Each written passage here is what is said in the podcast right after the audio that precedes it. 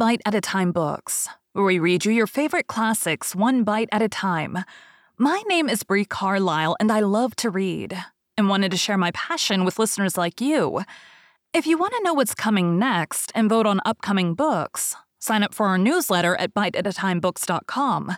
You'll also find our new t shirts in the shop, including podcast shirts and quote shirts from your favorite classic novels.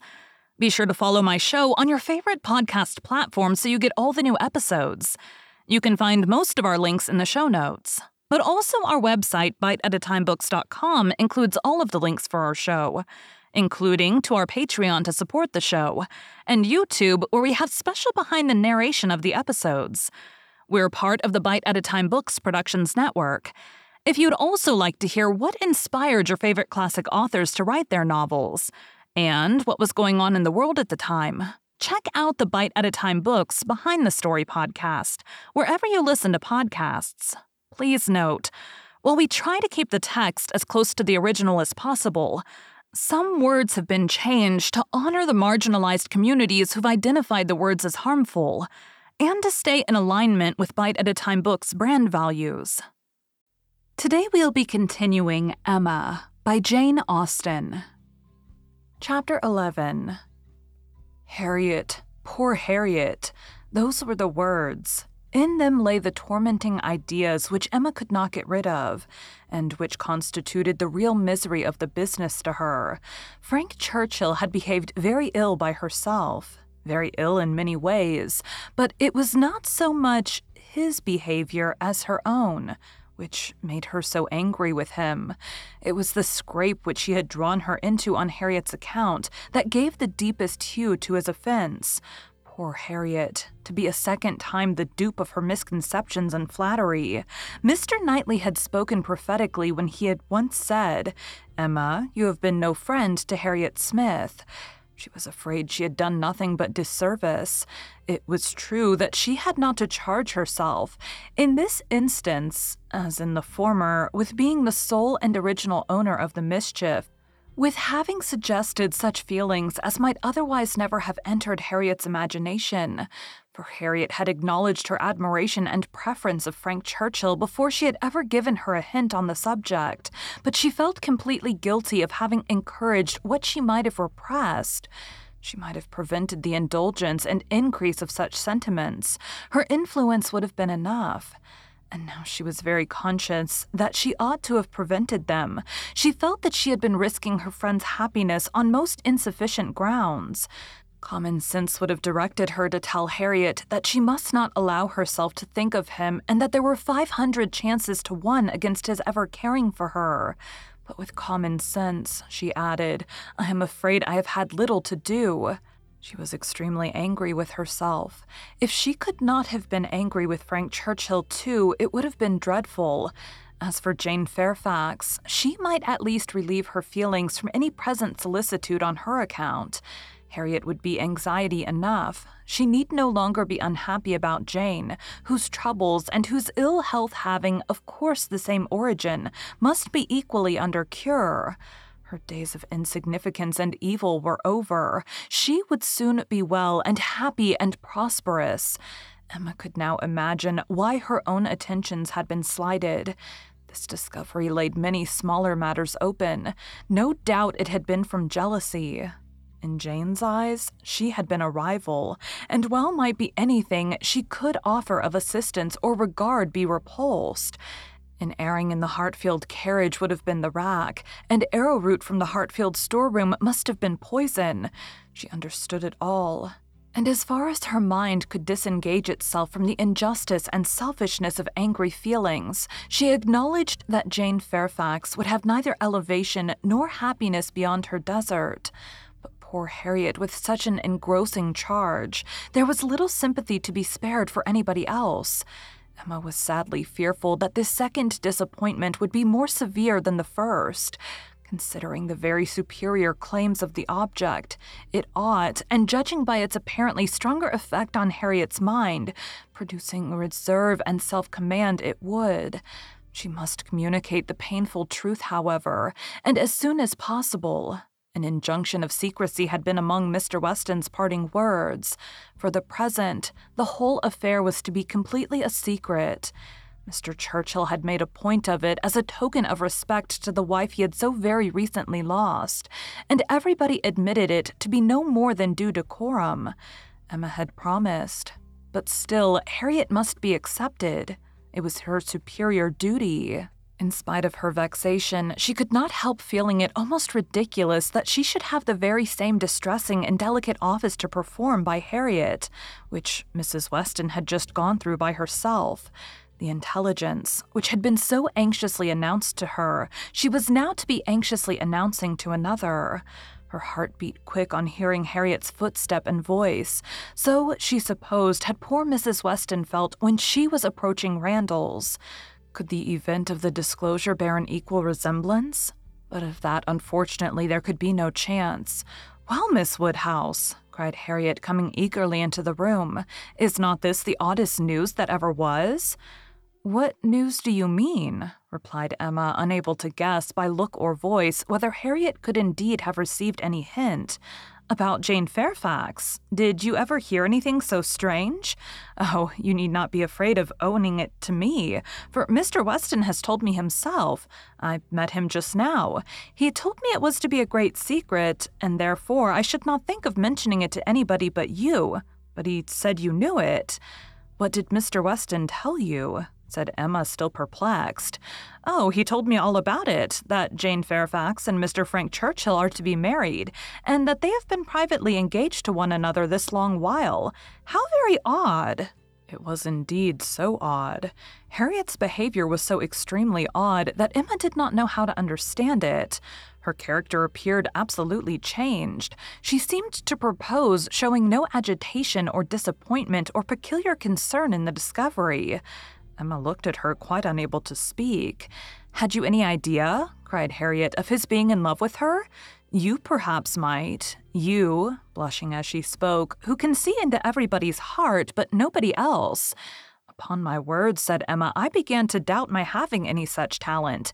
Can you seriously ask me, Harriet, whether I imagined him attached to another woman at the very time that I was tactily, if not openly, encouraging you to give way to your own feelings. I never had the slightest suspicion till within the last hour of Mr. Frank Churchill's having the least regard for Jane Fairfax. You may be very sure that if I had, I should have cautioned you accordingly. Me? cried Harriet, coloring and astonished. Why should you caution me? You do not think I care about Mr. Frank Churchill. I am delighted to hear you speak so stoutly on the subject, replied Emma, smiling. But you do not mean to deny that there was a time, and not very distant either, when you gave me reason to understand that you did care about him. Him? Never, never. Dear Miss Woodhouse, how could you so mistake me? Turning away distressed. Harriet, cried Emma after a moment's pause, what do you mean? Good heaven, what do you mean? Mistake you? Am I to suppose, then? She could not speak another word. Her voice was lost, and she sat down, waiting in great terror till Harriet should answer. Harriet, who was still standing at some distance, and with face turned from her, did not immediately say anything. And when she did speak, it was in a voice nearly as agitated as Emma's. I should not have thought it possible, she began, that you could have misunderstood me. I know we agreed never to name him, but considering how infinitely superior he is to everybody else, I should not have thought it possible that it could be supposed to mean any other person. Mr. Frank Churchill, indeed. I do not know who would ever look at him in the company of the other. I hope I have a better taste than to think of Mr. Frank Churchill, who is like nobody by his side.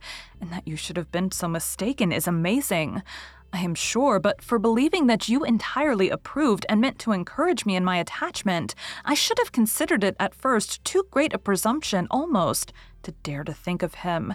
At first, if you had not told me that more wonderful things had happened, that there had been matches of greater disparity, those were your very words, I should not have dared to give way to. I should not have thought it possible. But if you, who had always been acquainted with him, Harriet, cried Emma, collecting herself resolutely. Let us understand each other now without the possibility of farther mistake. Are you speaking of Mr. Knightley? To be sure, I am. I never could have any idea of anybody else, and so I thought you knew. When we talked about him, it was as clear as possible. Not quite, returned Emma with forced calmness, for all that you then said appeared to me to relate to a different person. I could almost assert that you had named Mr. Frank Churchill. I am sure the service of Mr. Frank Churchill had rendered you in protecting you from the gypsies was spoken of. Oh, Miss Woodhouse, how you do forget! My dear Harriet, I perfectly remember the substance of what I said on the occasion. I told you that I did not wonder at your attachment, that considering the service he had rendered you, it was extremely natural, and you agreed to it, expressing yourself very warmly as to your sense of that service, and mentioning even what your sensations had been in seeing him come forward to your rescue. The impression of it is strong on my memory. Oh dear, cried Harriet. Now I recollect what you mean, but I was thinking of something very different at the time. It was not the gypsies. It was not Mr. Frank Churchill that I meant. No, with some elevation. I was thinking of a much more precious circumstance of Mr. Knightley's coming and asking me to dance when Mr. Elton would not stand up with me, and when there was no other partner in the room. That was the kind action. That was the noble benevolence and generosity. That was the service which made me begin to feel how superior he was to every other being upon the earth. Good God, cried Emma. This has been a most unfortunate, most deplorable mistake. What is to be done? You would not have encouraged me then if you had understood me? At least, however, I cannot be worse off than I should have been. If the other had been the person, and now it is possible. She paused a few moments. Emma could not speak. I do not wonder, Miss Woodhouse, she resumed, that you should feel a great difference between the two as to me or as to anybody. You must think one five hundred million times more above me than the other. But I hope, Miss Woodhouse, that supposing that if, strange as it may appear, but you know they were your own words, that more wonderful things had happened, matches of greater disparity had taken place than between Mr. Frank Churchill and me and therefore it seems as if such a thing even as this may have occurred before, and if I should be so fortunate, beyond expression, as to if Mr. Knightley should really, if he does not mind the disparity, I hope, dear Miss Woodhouse, you will not set yourself against it and try to put difficulties in the way. But you are too good for that, I am sure. Harriet was standing at one of the windows. Emma turned round to look at her in consternation and hastily said, Have you any idea of Mr. Knightley's returning your affection? Yes, replied Harriet modestly but not fearfully. I must say that I have. Emma's eyes were instantly withdrawn, and she sat silently meditating in a fixed attitude for a few minutes.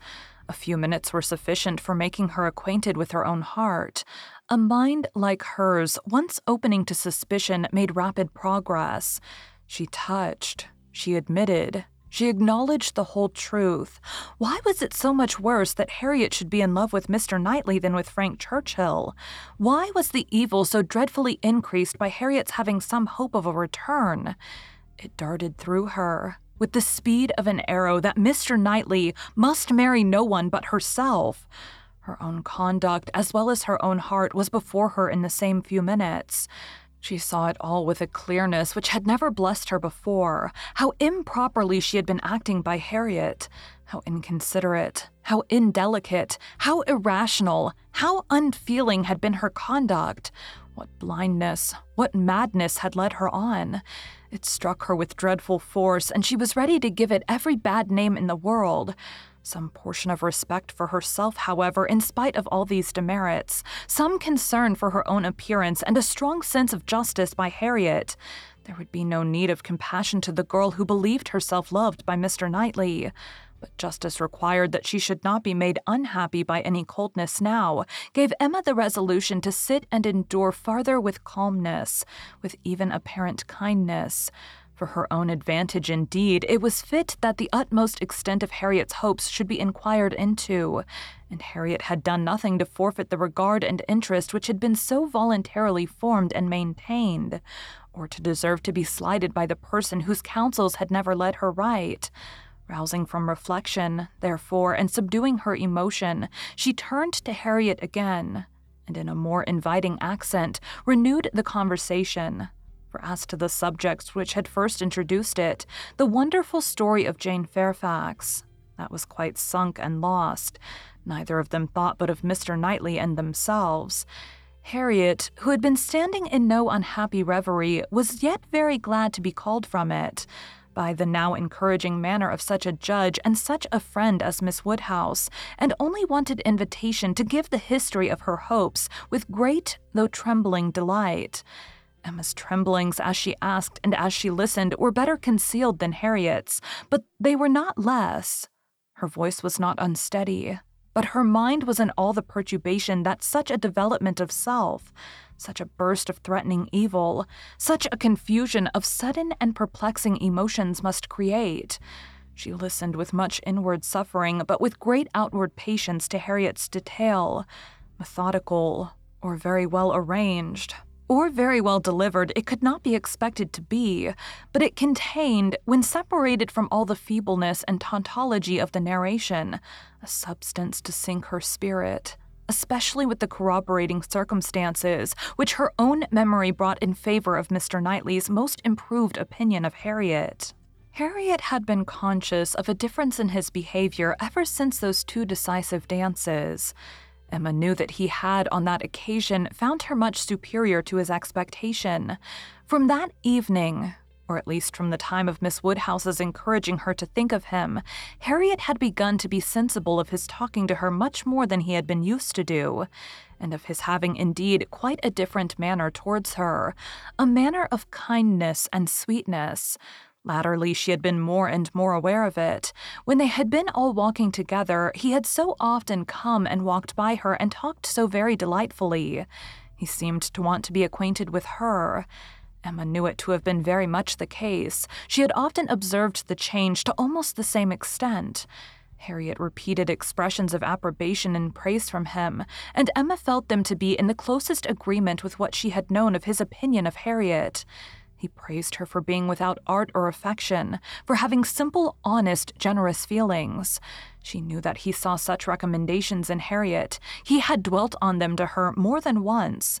Much that lived in Harriet's memory, many little particulars of the notice she had received from him.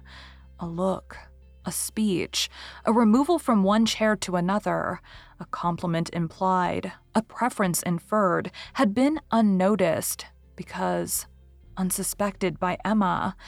Circumstances that might swell to half an hour's relation and contained multiple proofs to her who had seen them had passed undiscerned by her who now heard them. But the two latest occurrences to be mentioned, the two of strongest promise to Harriet, were not without some degree of witness from Emma herself. The first, was his walking with her apart from the others in the lime walk at Donwell, where they had been walking some time before Emma came, and he had taken pains, as she was convinced, to draw her from the rest to himself. And at first he had talked to her in a more particular way than he had ever done before. In a very particular way indeed. Harriet could not recall it without a blush. He seemed to be almost asking her whether her affections were engaged. But as soon as she, Miss Woodhouse, appeared likely to join them, he changed the subject and began talking about farming. The second was his having sat talking with her nearly half an hour before Emma came back from her visit, the very last morning of his being at Hartfield, though when he first came in, he had said that he could not stay five minutes, and his having told her during their conversation that though he must go to London, it was very much against his inclination that he left home at all, which was much more, as Emma felt, than he had acknowledged to her. The superior degree of confidence towards Harriet, with this one article marked, gave her severe pain. On the subject of the first of the two circumstances, she did, after a little reflection, venture the following question. Might he not? Is not it possible that when inquiring as you thought into the state of your affections, he might have been alluding to Mr. Martin? He might have Mr. Martin's interest in view? But Harriet rejected the suspicion with spirit. Mr. Martin? No, indeed. There was no hint of Mr. Martin. I hope I know better now than to care for Mr. Martin or to be suspected of it. When Harriet had closed her evidence, she appealed to her dear Miss Woodhouse to say whether she had not good ground for hope. I never should have presumed to think of it at first, said she. But for you, you told me to observe him carefully and let his behavior be the rule of mine, and so I have. But now I seem to feel that I may deserve him, and that if he does choose me, I will not be anything so very wonderful. The bitter feelings occasioned by this speech, the many bitter feelings made the utmost exertion necessary on Emma's side to enable her to say on reply, Harriet, I will only venture to declare that Mr. Knightley is the last man in the world who would intentionally give any woman the idea of his feeling for her more than he really does. Harriet seemed ready to worship her friend for a sentence so satisfactory, and Emma was only saved from raptures and fondness, which at that moment would have been dreadful penance, by the sound of her father's footsteps. He was coming through the hall. Harriet was too much agitated to encounter him. She could not compose herself. Mr. Woodhouse would be alarmed. She had better go. With most ready encouragement from her friend, therefore, she passed off through another door and the moment she was gone, this was the spontaneous burst of Emma's feelings. Oh God, that I had never seen her! The rest of the day, the following night, were hardly enough for her thoughts. She was bewildered amidst the confusion of all that had rushed on her within the last few hours. Every moment had brought a fresh surprise, and every surprise must be matter of humiliation to her how to understand it all, how to understand the deceptions she had been thus practicing on herself and living under, the blunders, the blindness of her own head and heart. She sat still, she walked about, she tried her own room, she tried the shrubbery. In every place, every posture, she perceived that she had acted most weakly, that she had been imposed on by others in a most mortifying degree, that she had been imposing on herself in a degree yet more mortifying, that she was wretched and should probably find this day but the beginning of wretchedness. To understand, Thoroughly understand her own heart was the first endeavor. To that point went every leisure moment which her father's claims on her allowed, and every moment of involuntary absence of mind. How long had Mr. Knightley been so dear to her as every feeling declared him now to be? When had his influence, such influence, begun? When had he succeeded to that place in her affection which Frank Churchill had once, for a short period, occupied? She looked back. She compared the two, compared them as they had always stood in her estimation from the time of the latter's becoming known to her, and as they must at any time have been compared by her, had it, oh, had it, by any blessed felicity, occurred to her to institute the comparison, she saw that there never had been a time when she did not consider Mr. Knightley as infinitely the superior, or when his regard for her had not been infinitely the most dear. She saw that in persuading herself, in fancying, in acting to the contrary, she had been entirely under a delusion, totally ignorant of her own heart, and in short, that she had never really cared for Frank Churchill at all. This was the conclusion of the first series of reflection. This was the knowledge of herself on the first question of inquiry which she reached, and without being long in reaching it. She was most sorrowfully indignant, ashamed of every sensation but the one revealed to her her affection for Mr. Knightley. Every other part of her mind was disgusting. With insufferable vanity had she believed herself in the secret of everybody's feelings, with unpardonable arrogance proposed to arrange everybody's destiny. She was proved to have been universally mistaken, and she had not quite done nothing, for she had done mischief.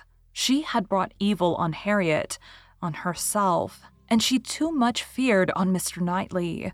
Were this most unequal of all connections to take place, on her must rest all the reproach of having given it a beginning. For his attachment, she must believe to be produced only by a consciousness of Harriet's. And even were this not the case, he would never have known Harriet at all but for her folly. Mr. Knightley and Harriet Smith. It was a union to distance every wonder of the kind. The attachment of Frank Churchill and Jane Fairfax became commonplace, threadbare, stale in comparison, exciting no surprise, presenting no disparity, affording nothing to be said or thought.